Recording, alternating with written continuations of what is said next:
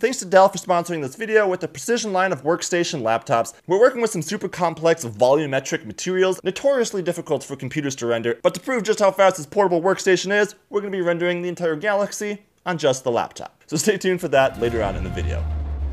So we've created rocks, we've created trees, we've created mountains, we've created cities, we've created whatever this is. We've even created the world. But now it's time to go beyond that. Further than that. What is beyond our sight? What is beyond our knowledge? What is out there that has not yet been explored? The mysteries of space, the unknown beyond, the yeah, we're creating we're creating space. Hey guys, it's Steve here from CG Geek. We're creating the unknown beyond the space, nebulas, galaxy type, universal, cool looking things in Blender, and it's actually so much easier than you might think. Now, while trying to understand some of the mysteries of the universe, I reached out to some of the Blender wizards out there, and for this, some might say, why not reach out to the best Blenderer out there, the Big D, Captain Disillusion himself, since, you know, he's living in space anyways, but figured he was likely too busy saving the world from internet idiots, and Alan was just no help at all. Gleb Alexandrov in particular was super helpful with this project by sharing some of the secrets he learned along the way while he was creating some nebulas a few years back in Blender. And Tim Barton, who's created some stunning looking space scenes in Blender on YouTube. But now, armed with some knowledge from some of the Blender greats, I jumped into Blender ready to start tackling space. So I started off with the default cube, scaled it up real big, and just threw the basical print basical, and I added a principled volume shader to it. Then for the environment lighting, I just went completely black or just very, very dark blue. I only work in black and sometimes very, very dark blue because that's basically space. But I did leave the default lamp in the scene because I'm going to be using this at a really bright intensity to light up our volumetrics. Seeing this a super crazy high value of like 500,000 and 555 or whatever you want, but big. Doesn't have to be nothing but fives, but just a big number. Then to displace the volumetrics in a really cool formation, we need some textures. Now lucky for us, normal people that aren't wizards at using nodes, there's some artists out there like Simon Thomas that have released some more advanced noise textures for Blender that are free to download. I'll link to them in the description if you guys want to make your own nebula at home. Essentially, this is just a basic noise texture, but with some special math nodes added to it, along with another noise texture, giving it some more complexity and detail over just a normal Blender noise texture. So I downloaded these and just using one of his basic noise textures plugged straight into the density, nothing else, you can already see, just using a color ramp to condense these values, it was already looking like some cool cloud formations. And if you were just making clouds, this would be like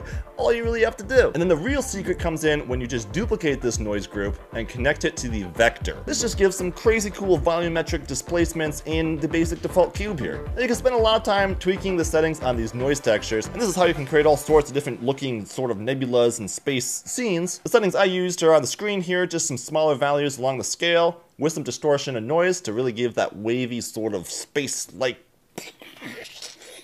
so now, remember that super bright lamp that we added? If you grab that light, give it some nice blue light colors, and start moving it around inside that cube, you can see that it can give some really cool in-camera effects as it's sort of backlighting some of that volumetric displacement inside of the cube. And the more you just kind of move the lamp around now in the cube until you find it highlighting some really cool shapes within that volumetric displacement, then I just went ahead and duplicated this lamp two, three times, giving the different point lights some different colors to give us that kaleidoscope of cool space-like imagery. Playing around with this a lot until you start seeing it highlight formations in that cube that just looks really dope. Until I found something that I was really happy with, but then this is where the game changes. Jumping to the Blender render settings, I need to do some things to make it so it renders these volumetrics more awesome, basically. I started by taking all the light bounces down to basically just one, as you don't really need any light path bounces in the scene for this. But then under the volume settings, you can take the max steps down to something like 256. The real important part though is the step rate. This is something that I never expected to make as much difference as it actually does, but taking this from a value of 1 down to just 0.1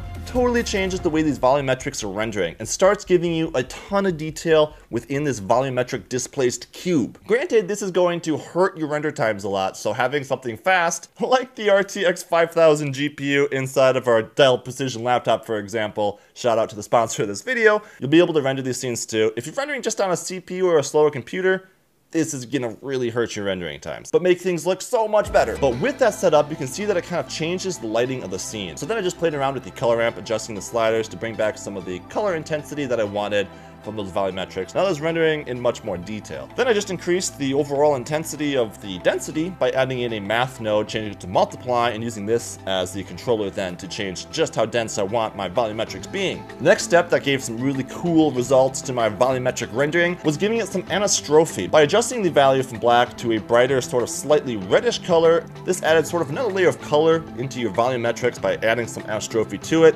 just making it look a little bit more impressive. And then another option is just adding color to the volumetrics itself, because right now the only thing lighting it is just the lamps in the scene. For this I just used another color ramp with some lighter gray tones and just a slice of some lighter orange in there connecting this to the principled volume color. And this sort of light, lights up your space nebula. Just another layer of color to the volumetrics, making it a little bit more appealing to the eye, I thought. Then you can just go ahead and start rotating that cube around and moving the camera around as well, finding different angles in your nebula for something that might look visually appealing to your eye, because there's going to be so many different cool patterns in here. I just played around with it for a long time until I found something that was just pretty cool looking to the camera angle, and that's all that really matters. Also, like I mentioned at the beginning of the video, we did create the world. We've actually created the moon as well on the channel, so you can actually take these planets now and kind of drop them into your space nebula, where if you find these sort of cool holes or shapes in the volumetrics, the next step in our epic journey was to add some stars to our space, because that looks really cool gives you a sense of movement and space and just general awesomeness. So for this, super easy, you just want some really low poly geometry, so I added an icosphere and took it down to a level 1. Then the material was as basic as it gets, I just added an object info node so I could take the random factor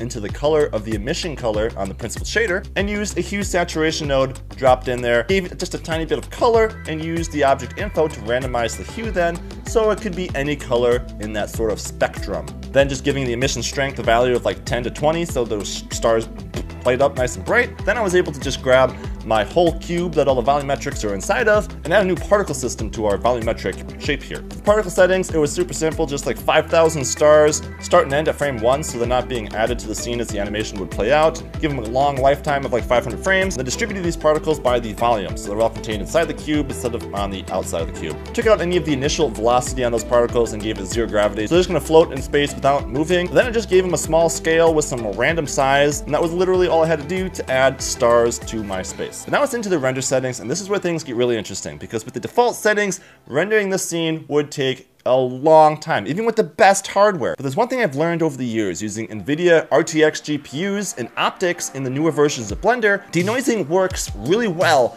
but it actually works even better on larger images because think about it, because there's more details being rendered at a larger scale for it to be able to be intelligent and use its AI to denoise these different areas of the scene. And if you have a lot of VRAM, like the Dell Precision laptop I have here with 16 gigabytes of VRAM, you might as well crank the resolution up really high because there's plenty of memory there to handle all of the data in the scene. And if you have a large resolution, I'm going all the way up to almost 4K for this, you can get away with a lot less samples. So taking the samples from the default value of like 5,000 all the way down to 256 will actually be enough in this case to get a lot of detail still in our nebula render. So make sure you're denoising your scene and using OptiX because that's to be the fastest if you have an RTX GPU in your computer or laptop. Like I mentioned at the beginning of the video, I'm doing a render now of our finished Space Nebula on the Dell Precision Portable Workstation laptop. Rendering on the GPU, this one has NVIDIA's RTX A5000 mobile chip in it. Actually, I was pleasantly surprised how quiet it was throughout the entire render. Final render finished in just over 12 minutes, and this exact scene took well over an hour to render on a Threadripper 32-core 64-thread CPU. And that's what makes these mobile workstations from Dell so impressive. If you have to work away from home or on the road,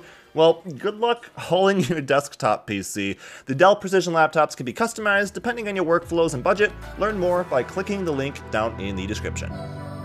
But enough talking, it's time to sit back and fly through the universe that we just created.